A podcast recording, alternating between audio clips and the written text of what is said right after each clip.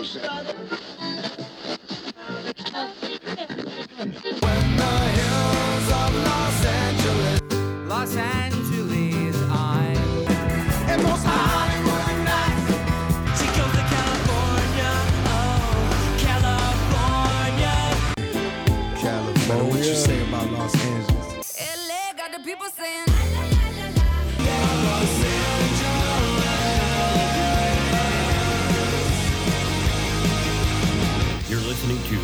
Galaxy on cornerofthegalaxy.com.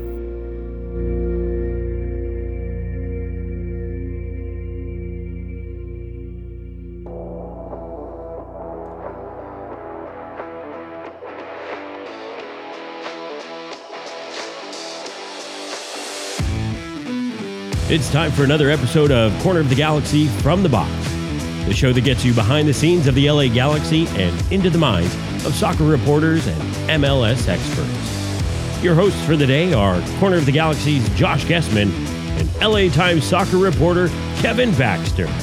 Let's start the show. Hello, everybody. Welcome to Corner of the Galaxy from the box on cornerofthegalaxy.com, coming to you on a Monday, January 10th. LA Galaxy getting ready to start preseason coming up on Saturday. That's right, physicals on Saturday, on the field on Sunday. So everything's starting to get very exciting. We had some announcements last week. We're going to tell you what to expect from this week. Maybe some more announcements, maybe not. MLS Super Draft coming up? Yes. Some more information on the signings that have already come through? Absolutely.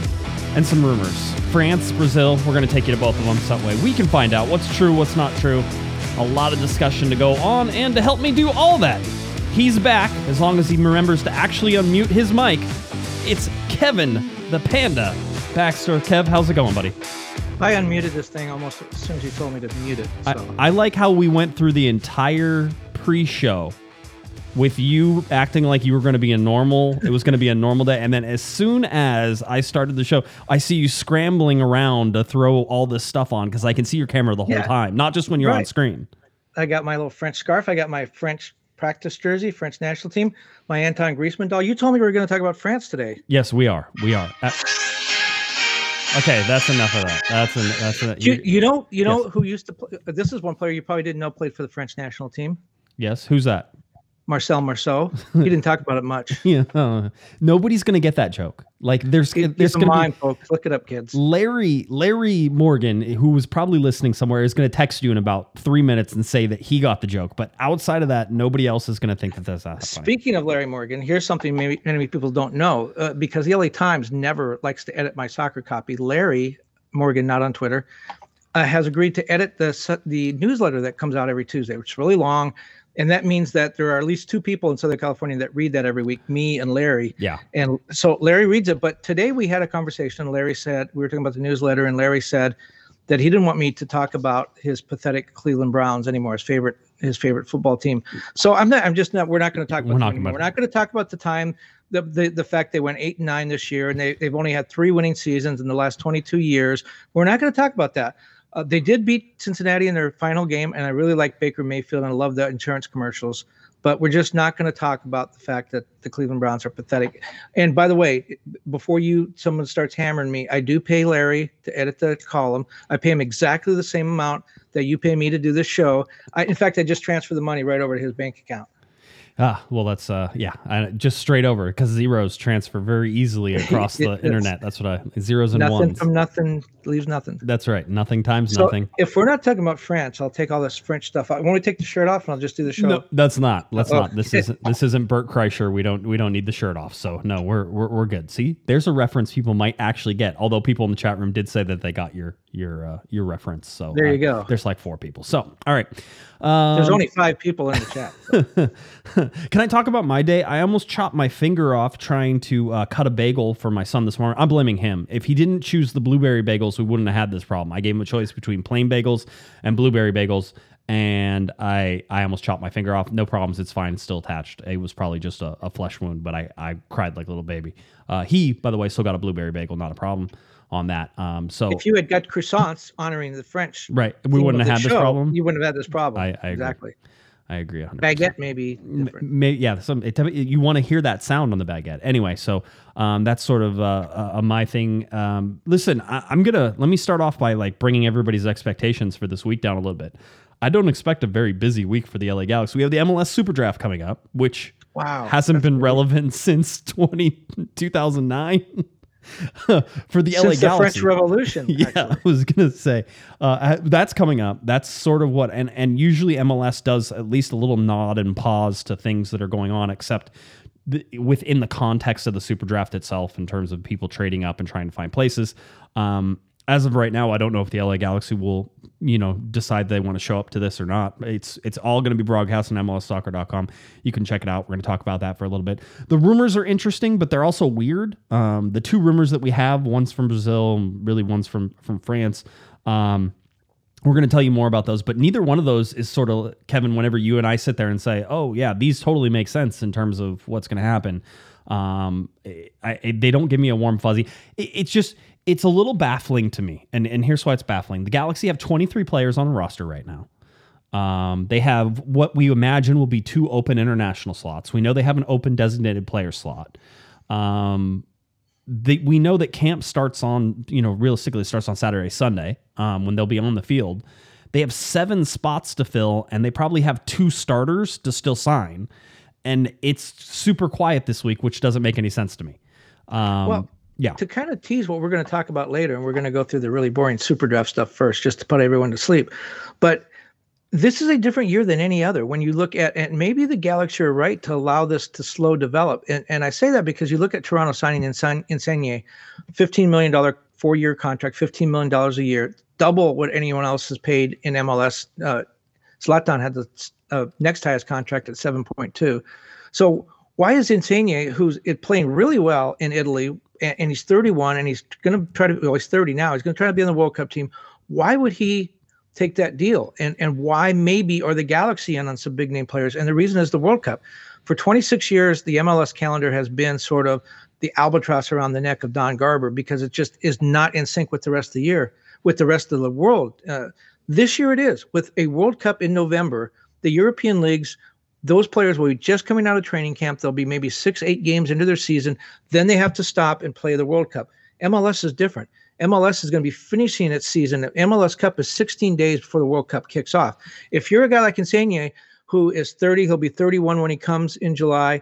He's trying to fight to make that Italian World Cup team. He played in the in the uh, European Championships, but he's one of 11 players trying to make the team at forward. Only one player, uh, Immobile, is older than him, so he needs to prove his fitness. The best way to do that is to be in fit and game shape when training camp opens. I think it's a brilliant move on his part. John Thorrington, the general manager at LAFC, I haven't talked to Chris Klein or to Greg Vanney about this, but he said he's getting a lot of interest that he didn't expect from these.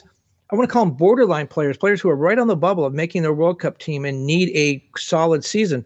The Galaxy may be right in sort of stepping back because I think players no one expected to be available are going to be available and going to want to come here. Yeah, it, is. It is a different world than we have currently ever lived in, right? It's a different situation. I, I get what you're saying, and and maybe the long the the bottom line is that um you know the LA Galaxy absolutely could sit there and say Kevin that they want to wait until you know they you, until the summer to fill a designated player spot. That could be something that happens. Uh, they may want to be cautious in, in sort of how they're approaching this. I mean, they may sign a whole bunch of LA Galaxy two guys to sort of come up and fill in this roster as things start out. I also know that you know at 23 players on the roster that the Galaxy have gone into camp and can fill that camp role and we know that we're 48 days I believe away from kicking off with New York City. So to me there feels like there should be a time crunch on them, but um, I don't know that there is. I don't know that they they see it that way. Um, and and like you said, maybe having some patience during this open transfer window around the world when guys who are quote unquote on the bubble, as you say, as they're looking at things and saying, hey, maybe this is my best option. There, you know, other offers aren't coming from around anywhere else. I need to make a move now if I'm going to prove that I'm ready for a World Cup.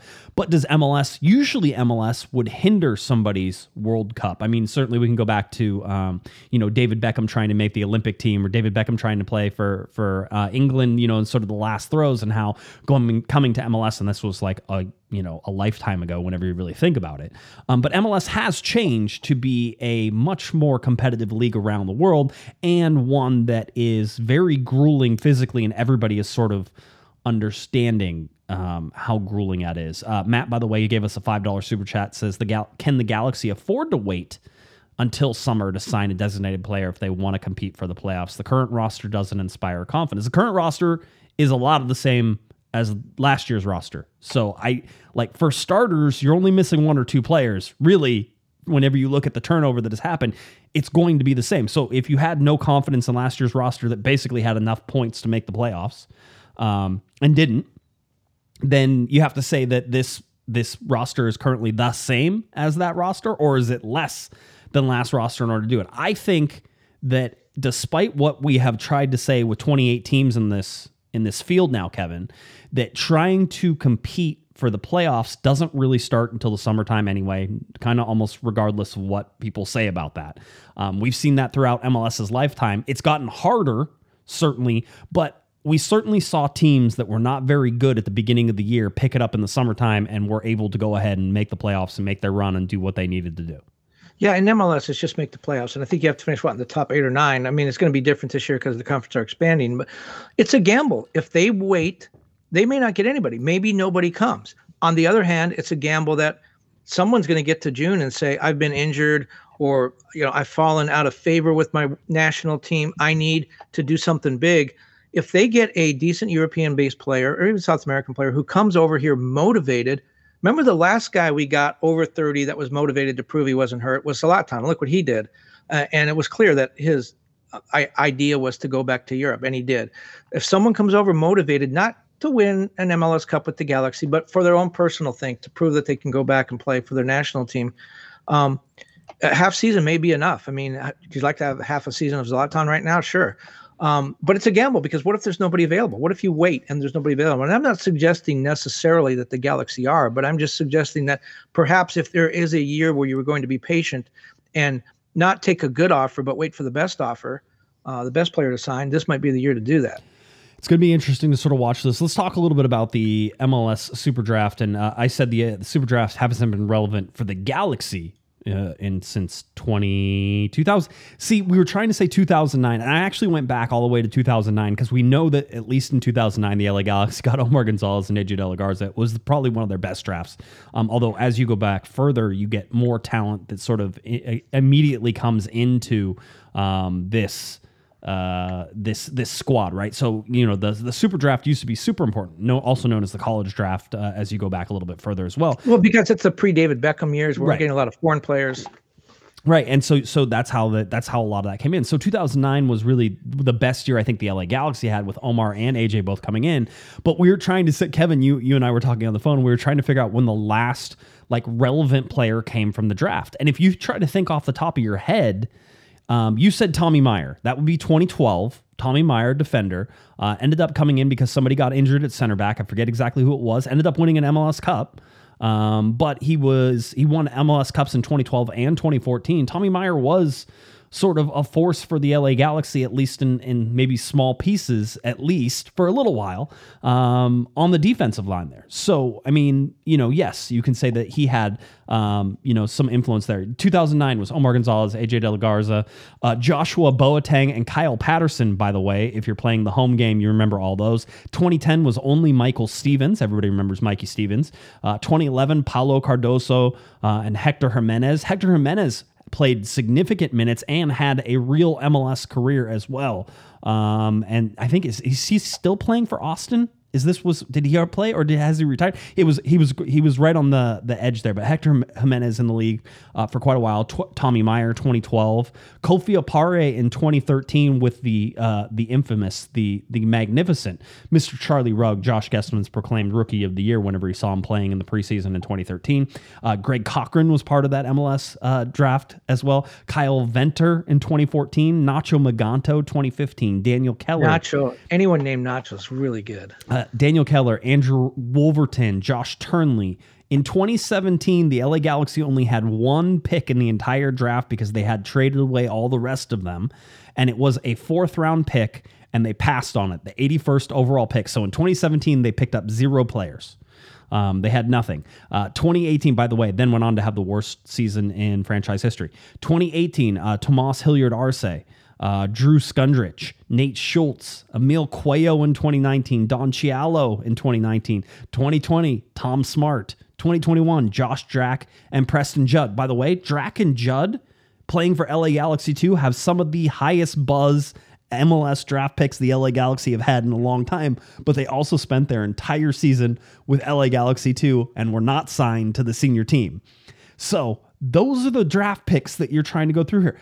People have pointed out that Dike came from the the MLS Super Draft. There have been players who have been successful in Major League Soccer. The LA Galaxy just haven't picked any of those players, or maybe haven't even been in a position to pick any of those players.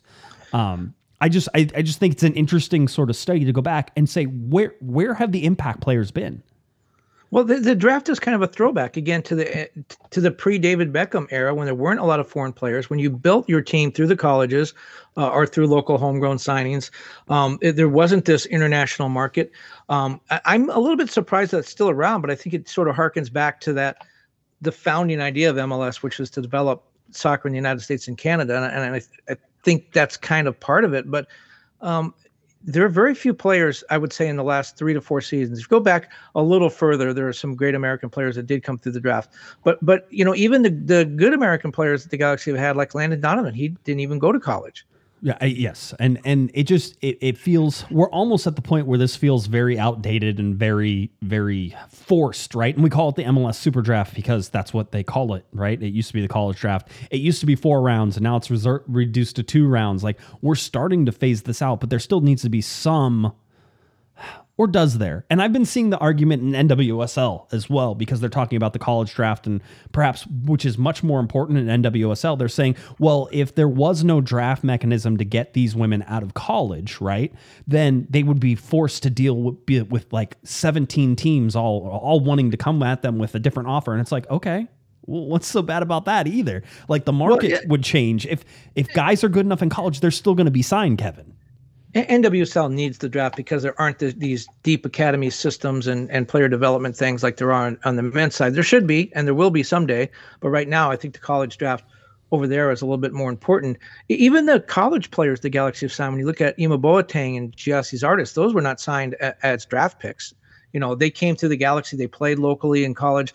I think Gyasi was a homegrown uh, selection. They came to the use, academy. use quotation marks whenever you use Yeah. him because he stayed in the academy the exact number of weeks to the day so that way the LA Galaxy could make sure that he didn't enter the draft and he would have been a first round draft pick. In fact, probably one of the number one overall picks. And the Galaxy persuaded MLS to allow him to be a homegrown player as well. So, I mean, you know, it's not even like the LA Galaxy would have been in position to sign Gyasi Zardes had he come through the draft because he probably would have gone higher. But but and, and everybody uses the draft in different ways. Look at the Daniel Steres trade. So so Houston has to give up something of value to get Daniel Steres, right? So they trade him for a third round draft pick. Um, the Galaxy didn't even use their third round draft pick last time. Yeah. Uh, last uh, last draft, and we in 2017 they didn't use a draft pick at all. So they get a draft pick for Steres. Everyone says, "Oh, that look at that, they got something of value." No, I bet you they don't make a third round draft pick this year either. Yeah, I- I mean, and so you look at this, and I have all the LA Galaxy's draft picks. We can tell you about it um, and get you ready. But there were a lot of pass uh, whenever I was going through these, and I'm trying to come up with a definitive list. This was me going through really, uh, really quickly, um, and so it was it was just fun to sort of uh, check it out and and see these names. But we were also trying to answer a question, which when has the draft been relevant for the LA Galaxy? Now you can blame them for choosing bad players, but at the same time, I would say that I'm going to guess 80 to 85% of the players currently drafted in this super draft never really make a dent in anything that they're doing. Yeah, I mean the Galaxy and the draft have passed more than Matthew Stafford in the last like I don't know ten years. So, um, it, it- I I wouldn't expect a lot of fireworks coming out of the draft this year either. So here is your information uh, tomorrow. This is on Tuesday. Uh, you can start watching at 11:30 a.m. Pacific time. It's MLSsoccer.com is where you can find it. Not broadcast on ESPN. Not broadcast. They're they're doing it Oh, in house. why? No- no way, really? it's like the excite- excitement isn't there. I, I I'm fine with them having it. I'm fine with it being there. I'm fine with them doing whatever they want to do. But MLSsoccer.com will carry it. 11:30 a.m. is whenever the pre-show starts. 12 p.m. is when the Super Draft actually starts. Now, Kevin, the LA Galaxy will have four four picks total in three rounds. All right. The LA Galaxy will first get the number 21 pick that they acquired from Nashville via a trade whenever Ethan Zubak um, was traded to Nashville, and the, uh, Nashville gave up a first round draft pick. That is the number 21 overall pick. Uh, the LA Galaxy do not have a natural selection in the first round. Um, so that is gone. Uh, round number two, they have the 14th pick or the 42nd overall pick. Um, and so they will get that one. That is their natural selection there. In round three, the LA Galaxy will have the fourth and 14th picks of round three. That's the 60th and 70th overall picks for the LA Galaxy. They got that fourth round, or they got that number four pick in the third round uh, from Houston via the trade for Daniel Steres, um, and so that's how they have it. So they have four picks. Here's really some, here's something interesting though, by the way. Uh, the LA Galaxy don't have the 14th overall pick. That's where they finished in the table. So that should be their overall natural selection first round pick. They should be picking 14th overall, but they don't have it. And I asked you, Kevin, if you remembered why they don't have that first round pick. Um, and you didn't know, and then I told you. So I don't want I don't want you to just shout it out um, uh, as we go. But the the answer to this is the LA Galaxy last year traded $250,000 in general allocation money and a 2022 MLS Super Draft first round selection plus future performance based incentives to FC Cincinnati in exchange for the discovery priority for Kevin Cabral. All right. So Kevin Cabral is the reason the Galaxy won't be picking number 14. And if you wanted to go back there, the Galaxy also had to pay $250,000 plus performance incentives to FC Cincinnati to sign Kevin Cabral from the discovery list. Well, I think we could probably set aside the performance incentives. I don't think any of those were met. So essentially, they got two hundred fifty thousand dollars for the right to Cabral. Yeah, yeah. Uh, that's that's basically what what they had, and this this first round pick. So that's why the LA Galaxy won't have this first round pick. That's why they're going. So again, a pick in round one, a pick in round two, and two third round picks. If I was going to guess, Kevin, and I'm going to guess, uh, I'm going to guess that round one and round two, the LA Galaxy pick players, and then they don't pick up anything in the third round. Well, you just said in the first round they can't pick anybody. They can. They have a 21st. Oh, they it's have just the- the- not. yeah. It's just That- not their their- natural selection. Yeah, They're okay. seven spots behind it. Yeah, I think that they probably do that, and then they close up their briefcase and walk out. Yeah, yeah, absolutely. So, um, so that's what It's so exciting. The guy gets drafted, and he goes up there on the stage with the commissioner, and they give him a hat and a scarf, and everyone celebrates, and it's a big deal. Mel Kiper's there. I don't think Mel's there. Um, but I mean, it's a spectacle of sorts that's certainly modeled after you know the NFL draft and um, just how that's supposed to go. I, I imagine they're going to do everything remotely again this year um, for the most part. So I imagine everybody's going to be in their war rooms, and so maybe you're going to see videos of Greg Vanney sitting um, in you know next to the phone trying to figure out. You know, I, I don't know. It's just it, You know, everyone tries to copy the M- NFL draft, and the NFL draft is important. I mean, you got what? How many starting quarterbacks this year were guys that were drafted last year? And Yep. The NFL draft is a big deal. NBA draft mm, a a little lesser because there are fewer players. It's harder to break in. It's not as big as the NFL draft. But like baseball tried to do that, and the one the, the year that Mike Trout was drafted, they invited all the potential first round picks to New York for the draft. Mike Trout was the only one who showed up. He was the only one, you know, in the building when the draft happened.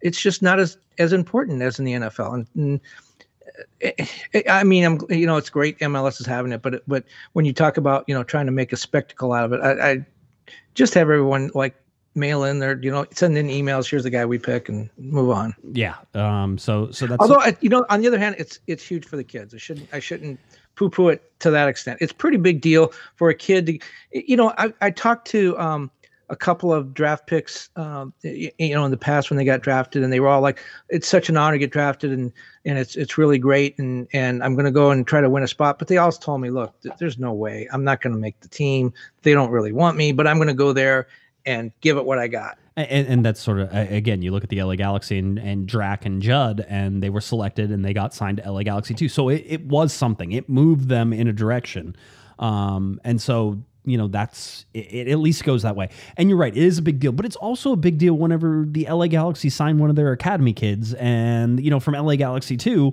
And it's I don't know. This is outliving its usefulness very quickly. Um, and I don't know how much longer this survives. I would I would imagine that in five years there is no MLS Super Draft anymore.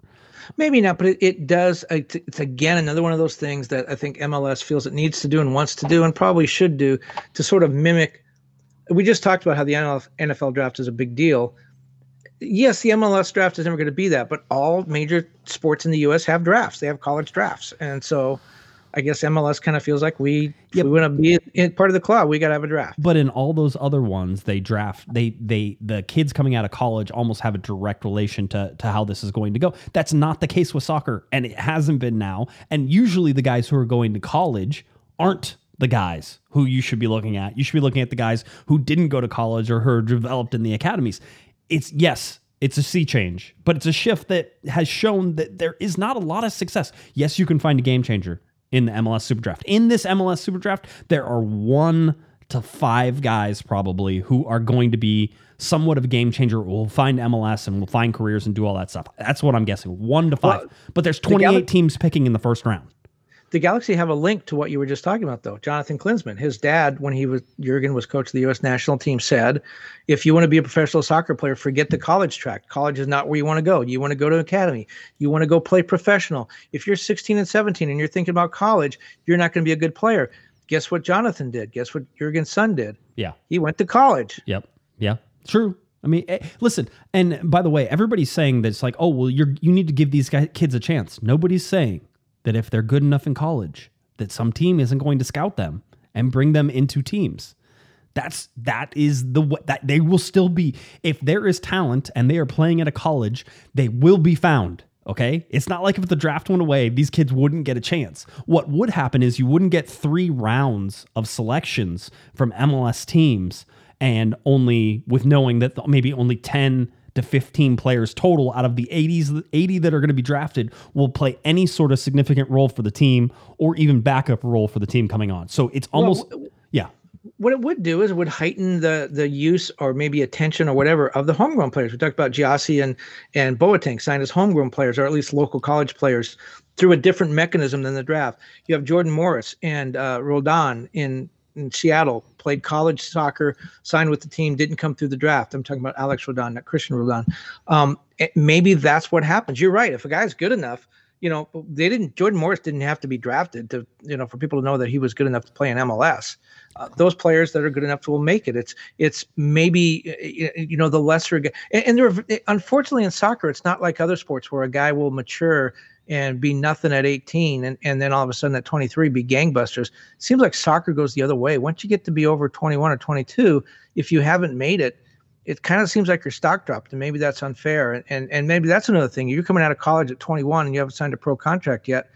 I do think there are people with the Jurgen Klinsmann take that says, "What what's wrong with this kid? Why is he still in college at 21?" Yeah, no, I, I- think that that's good. Uh, by the way, Matthew um, in the chat room says Kyle Laren, Cristian Roldan, both draft picks, Jordan Morris, Tajon Buchanan, Miles Robinson, uh, Jackson Yueill, Julian Gressel, Jeremy Jeremy Ebobisse, um, Daryl Dike. Don't tell me the draft doesn't matter. It matters. In if you want to go through and cherry pick out of the 90 people who are going to be drafted, you can find one to five players every year that will affect some team it's just one to five. There's 28 teams. So it just it to me it doesn't pay off. Anyway, it's not like those guys wouldn't have been found out if, had they not done that. So there is there is ways.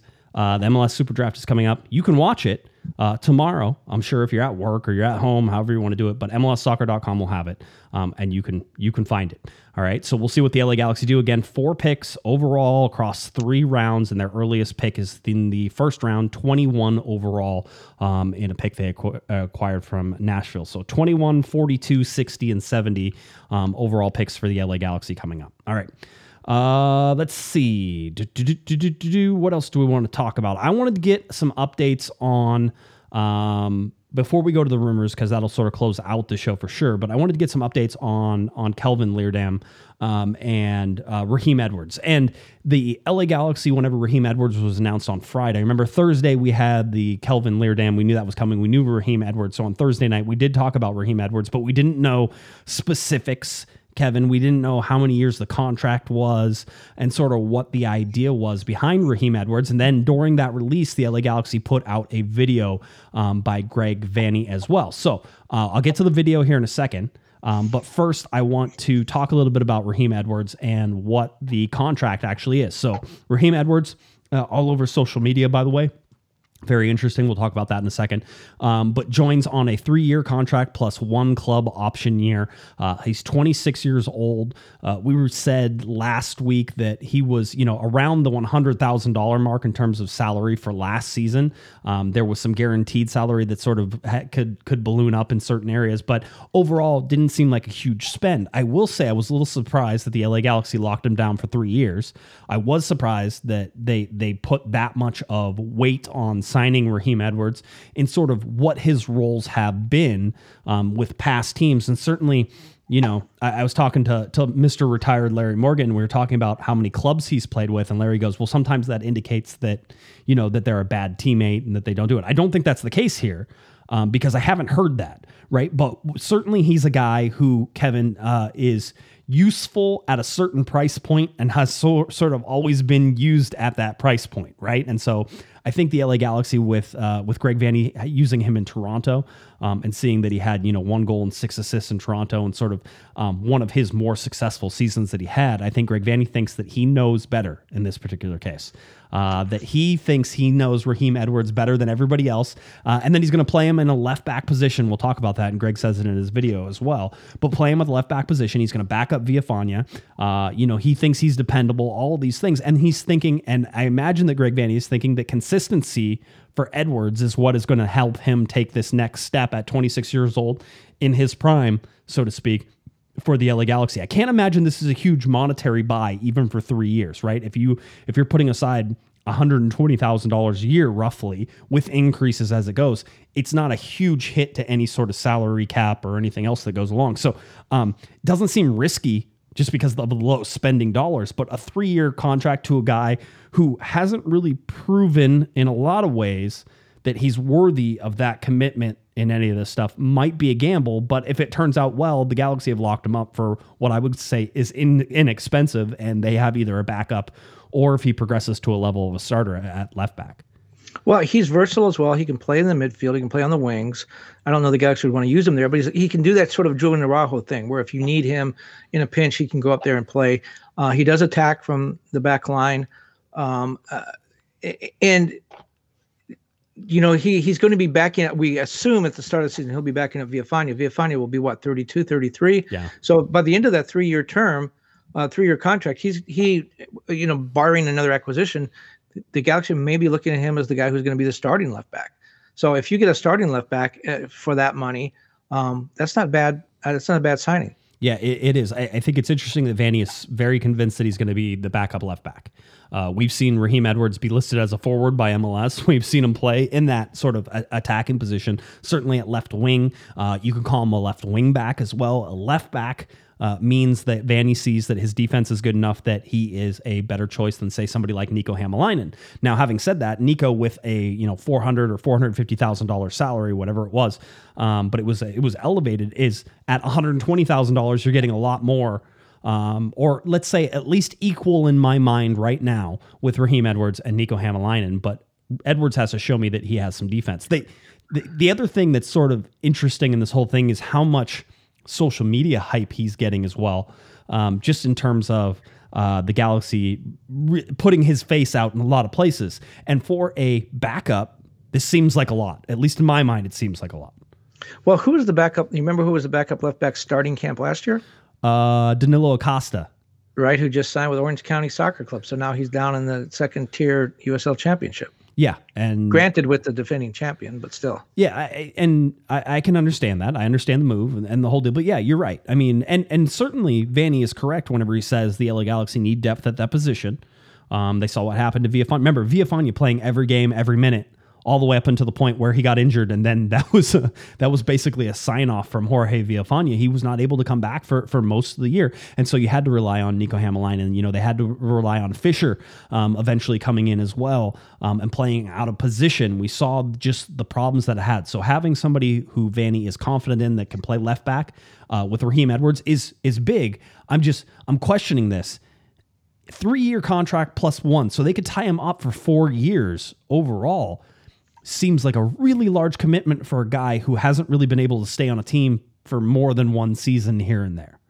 Um, But you go back and you talk about what Larry said, and I agree. A lot of times when you see players moving around, it's because they're a problem with the teammates. They don't work and play well with others. Um, but Raheem Edwards may, may be the, the the the guy who sort of proves that rule wrong. And and I just think about recent history. He, he played part of last season, the end of last season with LAFC. Bob Bradley goes to Toronto, where he had been Raheem had been before. All of a sudden, there's talk about him going back to Toronto. You know, Bob Bradley had to sign off on those negotiations, and apparently he felt like Raheem was the guy that he wanted. And apparently, those talks, from what I understand, they were fairly advanced that there was a chance that he was going to go back there. And Bob Bradley is a guy who is a no nonsense kind of guy. He's not going to take a bad citizen. It didn't work out, so I don't know whether he's necessarily. You know, I, I I don't think that that tag holds. The other thing that I think the Galaxy are doing that's interesting is they're signing a lot of long term contracts. And you and I had a discussion about this earlier. Um, when you look at all the multi-year, three and four-year contracts the Galaxy have set up for li- like-aged players, a lot of guys say between 22 and 28.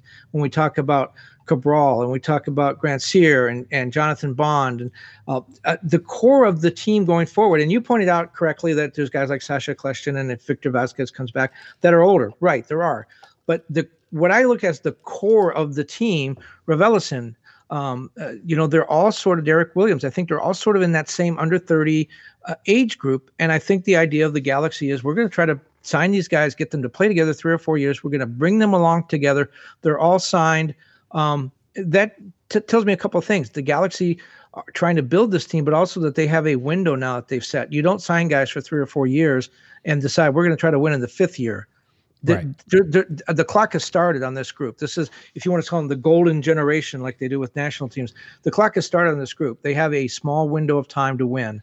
Um, and I think the Galaxy are setting them up to do that. All right, Kevin, if you mute your microphone, I want to play uh, uh, uh, Greg Vanney's uh, uh, the video that the LA Galaxy put out. So this is courtesy of the LA Galaxy video and audio courtesy of them. So let's play that, and then we'll come back and, and hear this. It's great, you know, first for to bring Raheem uh, to the Galaxy. He's obviously a player that I've known for a number of years. Worked with him uh, in Toronto. Uh, we had success together. He was a young player at that time, but always uh, free-spirited, very good attacking player. Uh, could create opportunities, create chances. I think as he's grown uh, over the years, he's become more well-rounded. He's worked on his defending. He's worked on his two-way play. Um, but he still has that unique attacking ability. So for us, we're looking at him as a in the left back position to support Jorge, who's there.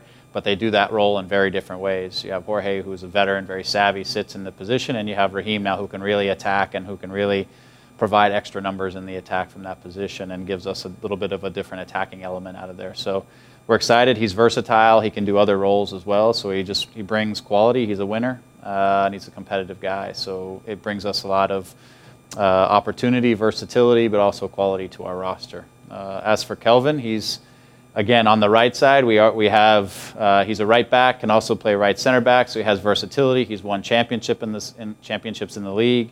Uh, he he can be an attacking right back. He can also be an, a right back that sits. He's a good defender. Um, again, brings us versatility, depth. We obviously have Julian, but he does the role a little bit different than Julian, which gives us some options and. Uh, and last year we saw that you need depth and you need options uh, in, in this league because it's, it's a grind and, and you need guys who know how to win in this league. And both of these guys have won in the league. And so um, it's exciting to add guys like that. We want, we want that personality we want that experience um, and we want the winning mentality to, uh, to add to our group. All right, there we go. A little uh, a little video there from uh, from Greg Vanney talking about uh, both Leerdam and Edwards. I mean, uh, he uses Kevin. He uses the word depth in both of these, right? So it's not like he's sitting there saying these guys are going to start, but certainly he likes the versatility in terms of different looks and that type of thing. So both whenever it comes to, we can even shift to Leerdam a little bit as well. He talks about him being able to play right back. He talks about him giving something a little different than Julian Araujo. We've talked about this before. Sometimes in games you need Julian Araujo to press up and play the wing back position, and sometimes you need a uh, a right back to come in and fill in that position whenever you move him forward into that position. Or you know, heaven forbid something happens, Leerdam could come in and play right center back as well, and, and Vanney made that uh, you know really clear. I just listen. I don't think the Edwards signing is bad because overall for me it's a low risk dollars, right? I mean, there's not a ton of money that we imagine is tied up in this. Um, even if let's say that they doubled his salary, Kevin, and it's two hundred thousand dollars a year. Um, that puts him on par with domestic, you know, center back, right backs in Major League Soccer. And, you know, maybe not even starting center backs, but like anywhere between that one to 175 range up into the 200, I consider relatively small cap hit and relatively low risk whenever you're looking at it. Well, yeah, I just want to talk about Greg Vanney's sweater. What did you think of that? I mean, he's he, he's very smart, and I'll tell you I'll tell you why about the black sweater because he has a black microphone on and you can't see it. So that's why the black works very well. He's again this this isn't his first rodeo, Kevin. He's done this before. So what we we just know the terms of the contract. We do not know what Raheem Edwards is is going to make. Is that correct? No idea. We're guessing based off of his previous salary, and previous salary last year was ninety six three seventy five for Raheem Edwards. Ninety six, Yeah, so less than hundred thousand dollars. Yeah, I was just looking that up, and, and so I would imagine that he's got to be under 150. Why would why would the Galaxy go up much more than that unless there was some competition? So again, so you you have a depth guy, I, and I'm fine with that. I think that's great. So I think this works out really well if the Galaxy end up doing it. I don't think it's bad they tied him up for this. I just think it's interesting that they're willing to go ahead and do the long term contract with somebody who is a depth piece. Um, unless again the Galaxy and the Galaxy said, I, I think in their quotes they said they expect a big step forward from Raheem Edwards. You know, we're like Vanney said, I'm expecting a step forward. Expecting that he's he's developed to a point where he's going to take this step forward. I just don't know that there is anything that indicates that. So Well, and he's talking about step forward for a guy who he's already said is going to be a backup. That's kind of weird. It's like he's going to make a big big step forward as a backup. By the way, why did I have to mute myself? You were afraid I was going to cut Greg Vanney off. It was a tape. so so interview. so whenever I play videos, I have to do something, and it causes an echo if I talk or you talk. Um, you wouldn't hear it, I would hear it, and the people listening um, on on YouTube wouldn't hear it, but the people on the podcast would hear it. So I get everything nice and quiet, so that way you don't hear the echo. See, that's all. I'm not buying. I'm not buying any of that. No, it's true. It's it's a 100% control. It's a, a control issue. I'm, I'm sure You that's have a the- control. You're a control freak. Um, you know, with Leerdam as well, I, I don't think Vanney says it, although he probably should say it. He he should also say, uh, and Kelvin Leerdam is our backup whenever Julian Araujo decides that, whenever we decide to sell Julian Araujo. Um, and I- Also, he's. I think Julian Araujo winds up going away with the Mexican national team more than one time. very well could. you- You're going to need some. You're going to need someone to, to be able to step up and play. Yeah, two year contract for uh, Leardam with a one uh, year option as well. So again, a two plus one or a three plus one. There's a big difference in my mind between a two plus one and a three plus one. Uh, three plus one implies we really like this player. This is somebody who we want to base things around, even if it's at a depth position. A two plus one is like we're going to have you for two years and then we're going to see about it. I don't know why, but in my mind, I switch that that way. I feel like three years is a much larger. Uh, it feels like twice as much dedication, even though it's not. Well, all these guys, I mean, the, the core of the team and, and are locked up through 2025 if you know their options are picked up. And we'll talk when you when we start talking about the possible acquisitions and what happens to the DP spot. That's another reason why I really like Pavone. If the legal problems are taken care of, the Galaxy can get Pavone, I think he fits in because he gives them the kind of uh, uh, versatility they're going to need to make this whole three four year program work. I, I will tell you this that um, I disagree with you on that, and I've told you that. I know you do. The LA Galaxy have wingers right now. Um, so if you're looking at designated players, if you're looking at guys you want to bring in, the one person they absolutely do not have, and they don't have uh, Albert Ruts, Rusnak as well, as he's going to sign with uh, with Seattle at one point for 15 minutes. The LA Galaxy were in that hunt, and I was ready to lay down and like have people drive over Five me star, you had a five star rumor tracker. for for 15 minutes. Um, for 15 minutes it was that way, and then it went down to like you know two stars or whatever it was. But um, here's the thing: it looks like Albert Rusnak is going to go to Seattle. He's going to be a designated player. Here's why that makes sense. We're going to transition into our rumors now, um, so that way we can we can define all this and sort of put this within the same um, space as Albert Rusnak heading up to Seattle. And we could also explain why there's a French flag and a Antoine Griezmann doll here. Absolutely, and th- this is important. So Rusnak, um, uh, uh, somebody was mentioning, and there were rumors that he was going to sign with Seattle for targeted allocation money. And my argument, whenever he was coming to the LA Galaxy for that 15 minutes, was, you know, even at a designated player position, Albert Rusnak is a huge get because the LA Galaxy needs somebody in the central attacking midfield. I've seen it in the in the chat room as well. Uh, they need a cam. They need somebody pulling the strings. They need a creative playmaker. And Albert Rusnak has double digit goals and assists almost every year that he's in Major League Soccer. So you, you don't think they could get a cam for Tam or Jam? They they very well could. um, but not particularly in this case with Albert Rusnak. Now, I was ruling to say that even as a designated player, he makes a ton of sense for the LA Galaxy. And people were saying, no, no, no, Tam. Well, he's going to be a designated player for Seattle. Now, here's what's going on with the LA Galaxy in terms of a central attacking midfielder, a 30 year old. His name is uh, Teji, Teji Savanier. Uh, Teji Savanier is 30 years old. Uh, he plays for Montpellier. In, From where? in- Where? In France. Uh, in Ligue 1 in France. Um, he is the captain for Montpellier. Um, so that's a big deal. Um, and we know that that team currently is in a fight for a Europa League playoff spot, I believe, whenever we were looking at. They're fifth overall in, in League One. But Um, they're also tied on points with the team that gets the Europa League spot. So they're right there. they're right there. So they are in a battle. And so you have a guy who is a central attacking midfielder. By the way, a guy who is rated as one of the top central attacking midfielders in League One, in League One in France. Um, I'll just translate it to English League One in France. Um, and could come in and I would imagine make relatively good work of Major League Soccer. I feel like he could he could play that way. I feel like the, nothing. This is a guy who has had offers to move other places before, um, who has had talent.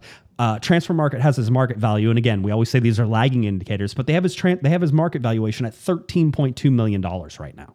Okay. So at, he is a straight up central attacking midfielder. This is the guy, if you want a guy who's going to be a Sam, by the way, a, a central attacking midfielder, probably even more so than Rusnak. Now, I would imagine with Rusnak making about $2.3 million last year, Kevin, that perhaps Seattle had to dish out a little more. Maybe they had to pay him $3 million, and maybe they're not even going that high, okay? But let's pretend they had to pay him $3 million. If the LA Galaxy could have gotten somebody like Rusnak and brought him in and had him put in there, they could have, maybe they could have gotten him for three, three and a half million dollars. And people would be holding their chest, clutching, rolling over, and saying, no, no, no, that makes no sense. That's not something the LA Galaxy would ever do, except that you have a proven playmaker, a proven central attacking midfielder, a guy who's going to get you double digits assists and goals. So 20 goals come out of Rusnak every year, and you're going to have to pay $3.5 million, and he's a free agent, right? So 3.5 is all you end up paying.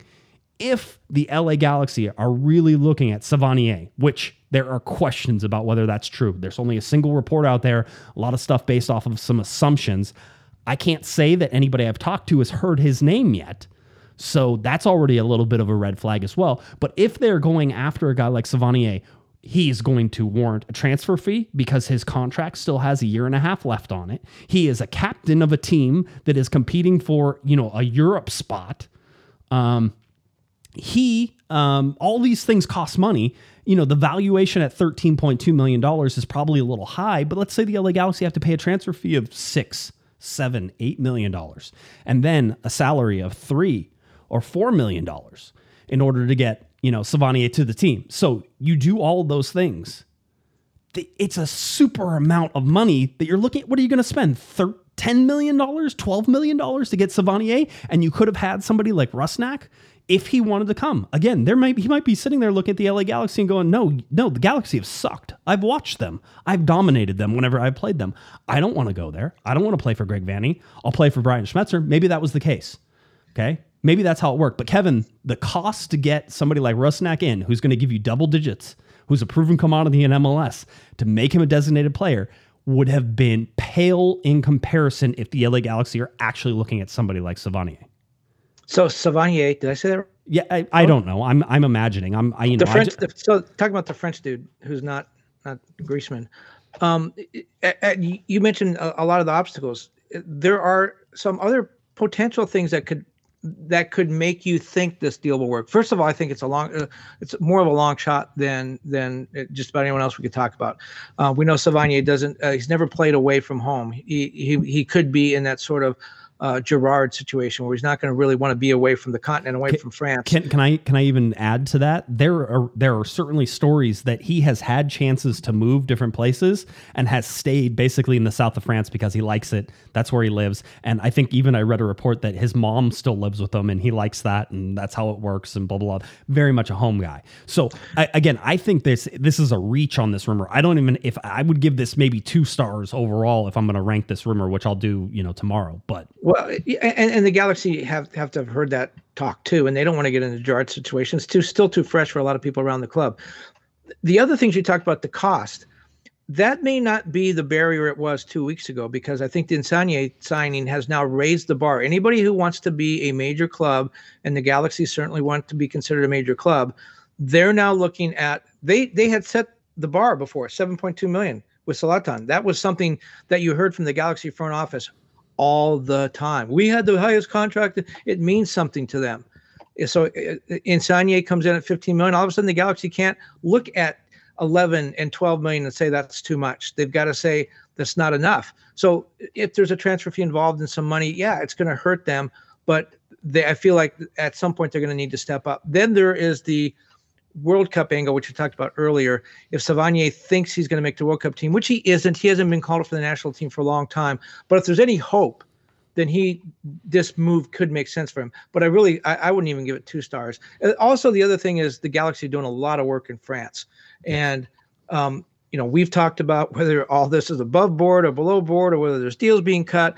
But whatever, once you start to get known in that marketplace, things come your way either at a discount like hey you know thanks for taking kevin cabral for way more than he was worth we'll give you this guy at a discount or hey we really liked working with you we're trying to find a home for this guy you know maybe that works but but I- don't think it adds up at all. And I know we're going to talk about cost in a minute. I, I don't think that one works either, but there's a lot more fire involved with that one. Yeah, with with Savanier, uh, I would say that there there's only one way this works, and that's if he says that he wants to go.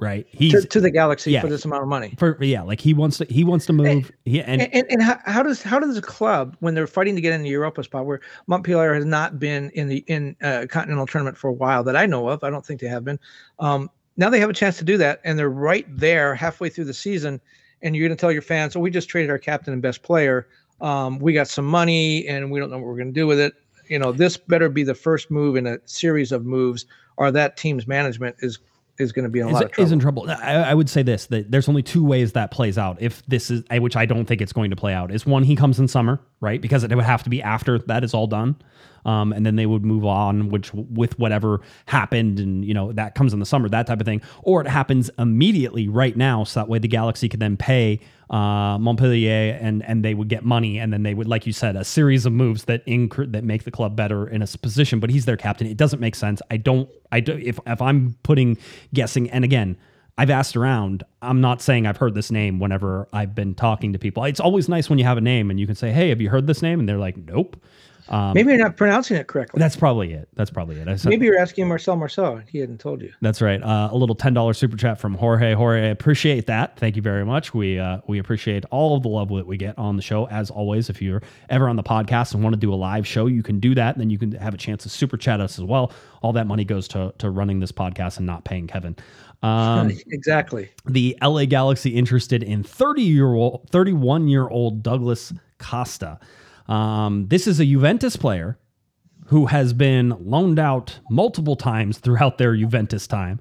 Uh, Bayern Munich obviously comes to, to mind as well, uh, but is currently currently playing for second division uh, Gremio in Brazil. Uh, also, by the way, I think just today or yesterday it was announced that uh, that Acosta has COVID nineteen as well. So if you're looking for for something fun on that that line as well, uh, it, it seems that he's come down with that. Well, and look at go back to those moves because this guy does. I've talked to some a couple of journalists in Brazil about him. Uh, you know, like a- asking why would the Galaxy be interested in a 30 plus player who is now playing in the second division, has moved around a lot, and you see he's played for some big clubs, but he's moved around a lot, and he does appear to fit the kind of Larry Morgan model of this is a guy who who may not be. Uh, I think when we when you and I talked earlier, you kind of used the example of perhaps a, a Gio dos Santos, a guy where, uh, or- even a Mario Balotelli, a guy who every coach that has him says, I can solve this problem. This guy is so talented, I can get the best out of him. And it never happens. Apparently, Douglas Costa is a little bit in that situation where um, he may not be the best locker room guy, but every coach has thought he could get something out of him. I'm told by journalists in Brazil, the Galaxy have people, more than one person, people in Brazil that are talking to representatives of Costa. I asked the Galaxy about that today. Uh, and they said uh, the person I spoke to said we're not in position to to talk about that on on or off the record. Um, if they're not there, I think they would have said no. If, if there's no interest, I think they would have said no.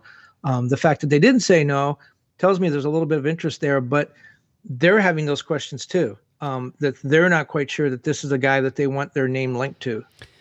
It's an interesting one. Um, certainly an extremely talented and technical player. Um, you know, 31 games for for the Brazilian national team. Um, he has played for Juventus for for Bayern Munich. I mean, uh, there are videos of him in Champions League games doing you know anything he wants to on the field. Again, a very technical player, but that hasn't been the case. It, it- you know, I don't know if it's a story of motivation. Certainly, I've been I've been reading up and, and watching, but um, and seeing sort of what people have written about him and, and where he's going. I don't know if it's about motivation, but whatever is happening, whether it's at a, a second division uh, Gremio in, in Brazil or, or however else that goes, um, it, it doesn't seem to be working for him wherever he's at. Now, uh, somebody somebody wrote an article that basically said when somebody wants him, he goes. He's at that point in his career where it's like I will get paid here, and so I'm going to go there. And if I'm going to get paid here, then I'm going to go over there. You know, he's sort of playing out those years. And at 31 years old, uh, I criticized you on the phone earlier. I said 31 years old is not dead, and it hasn't been dead ever Well, you know in what? Major League Soccer. Another Brazilian player who's not dead, who has even more than 31 caps with the national team, is Pele. So why not just go get him? Yeah, you could. You, yeah, I'm sure you could. Except that I actually believe Costa probably has a better chance of. How old is Pele now? About 112. Just say God save him. Matt, let's protect him. Put him in bubble wrap. Um, already 2022 feels like it's taken a taken a bunch. So uh, per- Well, per- he's older than Bob Saget and younger than Betty White. So right, we got to protect him. that's what I'm saying. He's he's in that zone. So um, he's in the Goldilocks zone. Is that is that what it is? Something like that. Um, so anyway, uh, you know this this is an interesting one. There's more as as Kevin has right. He's not a DP. He's not a DP. I This would say does not feel this does not feel like a DP. This feels like a TAM. This feels like max TAM at 1.6, but this is Not this- even that. Uh, yeah, a- you can say that. You can say that, but how much is Juventus paying him? I don't know the answer to that, but I'm imagining it's a lot of money. Now, there the the rumor currently going around is that he is in discussions with Juventus, possibly to end his deal with Juventus, which expires this June, um, early. Uh, get a buyout, however they want to do that, and then so that way he can go and sign for the LA Galaxy. That's one of the rumors that is out there. Well, you know another thing. If Juventus wants to get rid of the contract, they could do what the Galaxy did with Daniel Steres, trade him for a third round super draft pick. Yeah, eh, I'm sure. I'm sure that's That it. worked before. So, um, if I'm giving room, if I'm giving stars on this rumor, there's more to this rumor. So I'm going to say it's three to four stars. I'd probably put it at three to be cautious. If you're talking about, um, you know, our French uh, uh, captain over there, um, uh, you know, Savanier, I, I would put. I would put it at like two stars. So three stars and two stars. That being said, Acosta has the ceiling to be four and five stars rapidly, where on the other side, I don't feel like there's a much there's that much of an up, upside on it. But but here we, we were talking earlier about the patience, and this is where I think the Galaxy's patience are really going to be tried. Let's just say everything that we talked about is true, which is like a real long shot, probably never happened before. Let's just say it's true that the Galaxy have a plan, they have players that they're interested in, they're not quite ready to go yet, and the Galaxy panic and say, "We got to get a DP in here, we got to get a player in here, we're going to take Costa. He's not the guy we want, he's not the guy that fits, but we're going to take him because we need to do something." Right. that could be a big mistake, especially if if they do wind up having to use money or DP spot and they get to June and somebody becomes available and they don't have them. This is where the Galaxy's plan are really going to and patience are really going to be tested because Costa may work with another player if there's a couple of players they bring in. He may be a good addition. I don't think he is the offseason acquisition. And if they go and spend uh, roster spot and money to bring him in and then they can't react in the summer, you know that could be a big mistake. Again, I'm going to go back. I'm going to make my my argument once again, which I've made many times for Pavone. If the lawsuit is settled, uh, and uh, right now we know Pavone is getting a lot of attention, which leads me to believe that the legal problems are almost at an end and it will be resolved. Or nobody Favorable- cares. No, I I I, I think the market was so slow in developing that I think a lot of people were waiting on this. Um, I, I'm going to just I'm just going to suggest that I think people were waiting on this, and it looks like it may be resolved favorably for him, and that's why he's starting to get this attention now. But the thing I like about Pavone is he's in that that group, that age group we talked about, 22 to 28 or so, that sweet spot that the Galaxy are signing players to long term. He's played in MLS. He's handled the travel. He's handled the level of competition well. He's been successful. But what I really like about him and the way I think he fits this team is this year he could be the complement to Chicharito. I think he could be a guy that could provide service as he did with Zlatan. Um, he could be sort of the the guy that that enjoys racking up the assist and being the playmaker.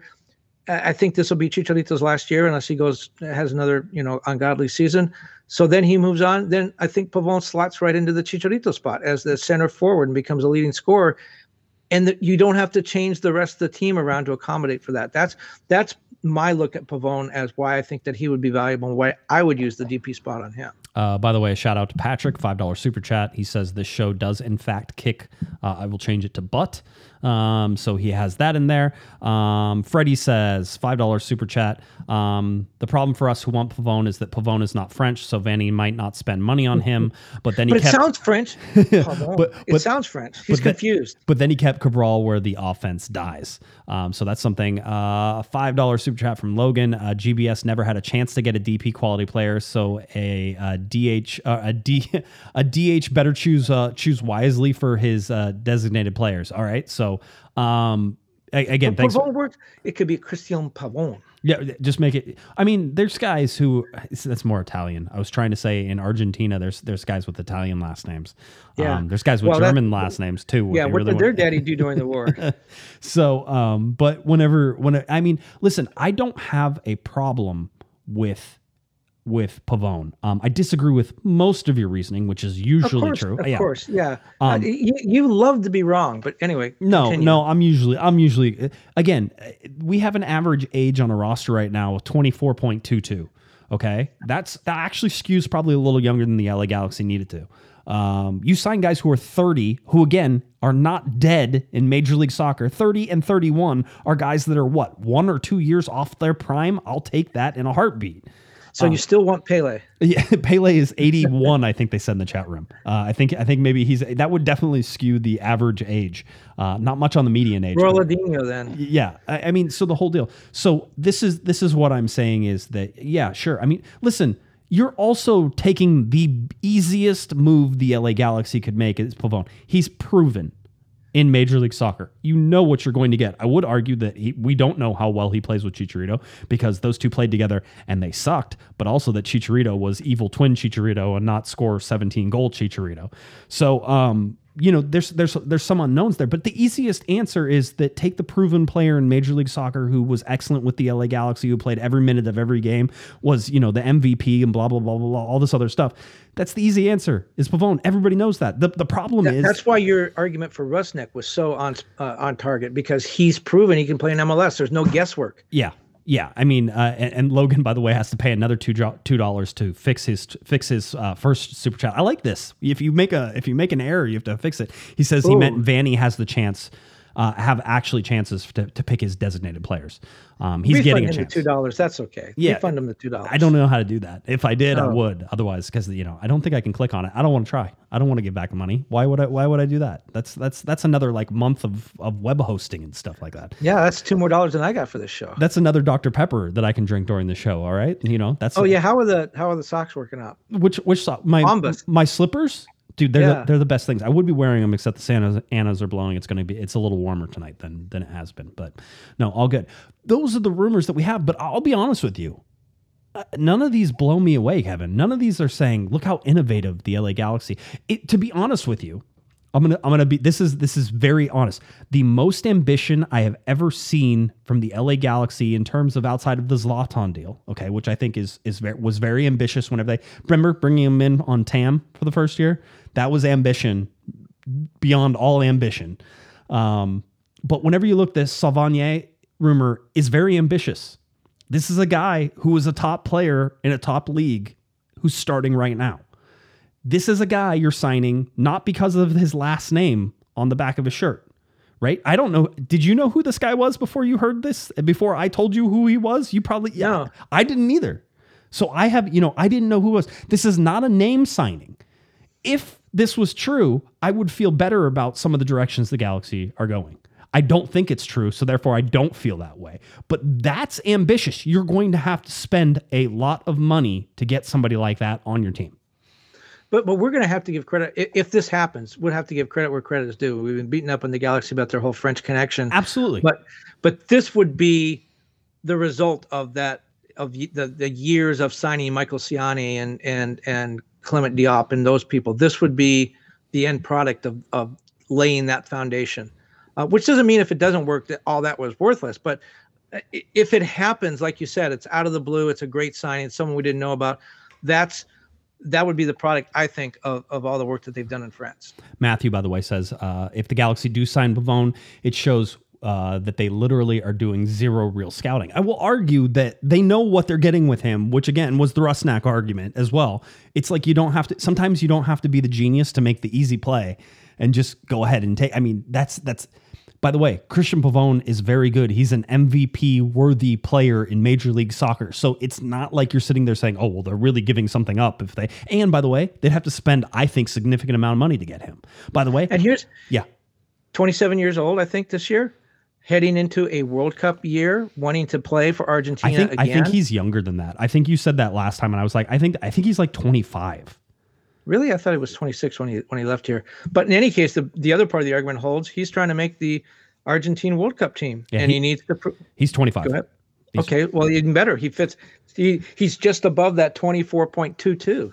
Yeah, yeah. So he fits right in there, and and he again, here's a guy who hasn't really played, right? Hasn't played in the last, hasn't played much because of all the issues that he's had and the timing of the move from MLS back to Argentina. Here's a guy that probably has fallen off the map for Argentina's national team. Needs to get back on there if he wants to go play in Qatar. Yeah. Uh, you know, there there's familiarity obviously in France with Vanney. Vanney played in France. I, I get that. I, I know those I know those those understandings. And by the way, John also says, you know, that easy also is clear, right? Like so the easy answer is also the clear answer, right? You can again, it doesn't take a genius to make the decision, to make the correct decision on Pavone. You know what you're getting. It's a smart decision. Anybody can make Kevin, you and I can make that decision for the LA Galaxy. I don't I've already, I already did. yeah, I know. So see, um, that's where it is. All right. Um, that's where the LA Galaxy sit. Again, um, as far as my schedule looking into this, um, and sort of saying, okay, you know, what's going on for the rest of this week, I'll tell you that we'll have a show on Thursday night. Um, I don't know that there will be anything else to talk about outside of the super draft stuff because it feels like everything is.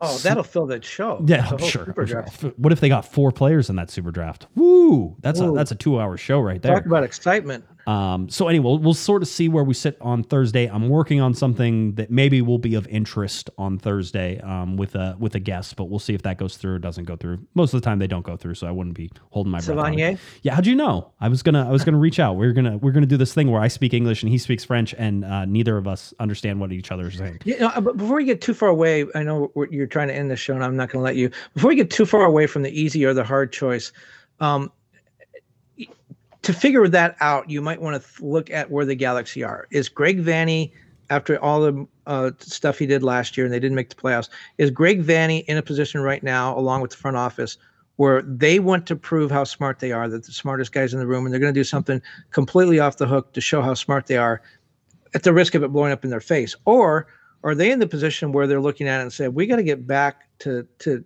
we got to get back to basics. Let's take the easy move. Um, if it works, we go to the playoffs and we look great. If it doesn't work, it's obvious to everybody we made the right choice and the players just didn't make out. Do you know what I mean? It's one of those things where sometimes you gamble and you hope that it pays off and you show everybody how great you are. And the other times you just you just get back to basics and just just you know take take the knee and go into the locker room at halftime, whatever. That you don't try to force the issue. And I and and trying to figure out if you can figure out in your own mind where you think Greg Vanney in the front office is, I think that might help decide what kind of decision they're going to make. That's a if we could get into the mind of the front office, I would be a lot. This would be a much more If interesting the front show. office had a mind, we could get. Oh, come on. Oh. They clearly think about things. It just happens been right a lot. Now, see, this is the problem. This is the problem that I knew we were going to have whenever they got rid of somebody like Dennis te Kloese, which is that Greg Vanney is being painted by Jovan Kirovski and Chris Klein, right? Greg Vanney has done nothing. Yet we are combining him into this this well, he hasn't been successful. And it's like he actually put together a decent enough team last year. There were some holes, certainly some things that didn't go 100% right. He had a little success in Toronto. Yeah, I mean, Shields and uh, MLS Cups. Exactly. So so I mean, and put together one of the best MLS teams in MLS history. We remember that, right? That Toronto uh, team was a 2017 team, um, which won the the triple, whatever. I don't. The treble is Yeah, won the treble. The only team that won a treble. don't. It's not. It's not a real trouble. Everybody knows the Canadian Championship. You can't count that. You have to beat like one professional team twice. So yeah, well, it's- it's the only one that they play in. I know. So, um, uh, but having said that, Greg Vanney doesn't deserve to be painted with the f- the failures of the rest of the front office over this time. And I think that it's tough. It's tough for me to sit there and say, okay, things are going well and Greg Vanney's in charge. Greg Vanney's in charge. You have to keep telling yourself that because if you don't, then you're making the assumption that everything is like it was in 2017 or 2018 or 2019 when Greg Vanney wasn't here. And so the biggest change right now is that Greg Vanney is here. He has had success and he's trying to build a team with the help of people who maybe haven't been that successful before. and who's helping them because when te Kloese left, I was told by the front office, people in the front office said, we're working on. I, my question to them is: So is Greg Vanney now manager and general manager? Is he making all the moves for you know on both sides, like like Bruce Arena did? And I was told, no, no, no. We're going to have a new structure, and we'll tell you about it shortly, probably this week. Well, that was six weeks ago. Uh, I don't know what the situation is. I don't know. Is Greg doing everything by himself? Has Jovan been promoted? Is there another person in there? Did they hire somebody? Uh, do they just throw darts at a wall and and that's the guy they're going to pick in the draft? I mean, um, how how does that all work? We we should ask questions. I think maybe that's what maybe we, We should. do ask questions, but I never get I- answers. No, I know that. I know, and that's it's one of the things. Anyway, that's what we said. I want to end it because um, we we've gone a little over, which is fine, um, whole deal. But I mean, that's that's where we sit. I, again, I, I think the Galaxy are, are still seven players short of a full roster at thirty players. You can imagine that twenty eight also gets them. They were at twenty eight for a little while last year. Um, and sort of held that until summer and then added a couple more pieces. So that can still happen as well. But even if you're there, you're five players short of it, one DP, one TAM signing. So there's still a significant amount of money for the Galaxy to spend. Um, and I would imagine they're going to spend that before the start of the season or around the start of the season.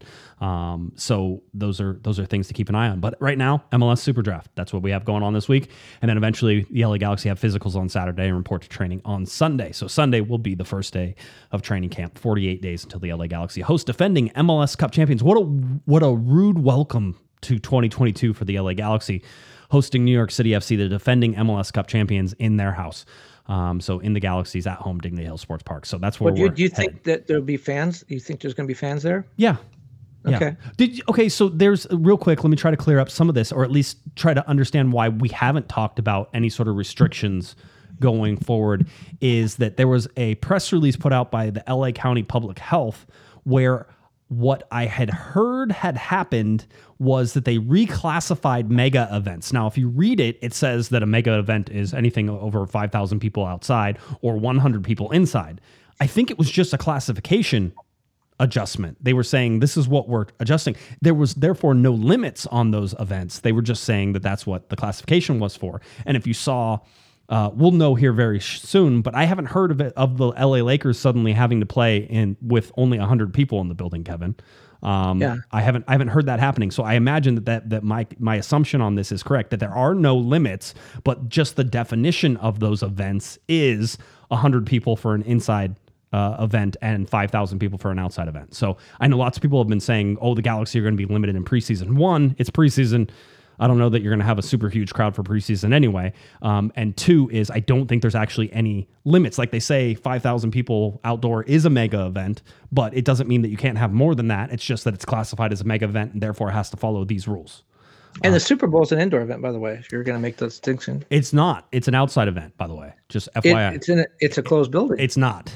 It's it's it's got a canopy, not a roof, uh, which means that open air on either side. It's, I mean, I've I've had this discussion with people, and it is actually it's classified as an outdoor, which is why they will have X number of people there or whatever it is. So just let so you know. and we and we know nothing about Coachella.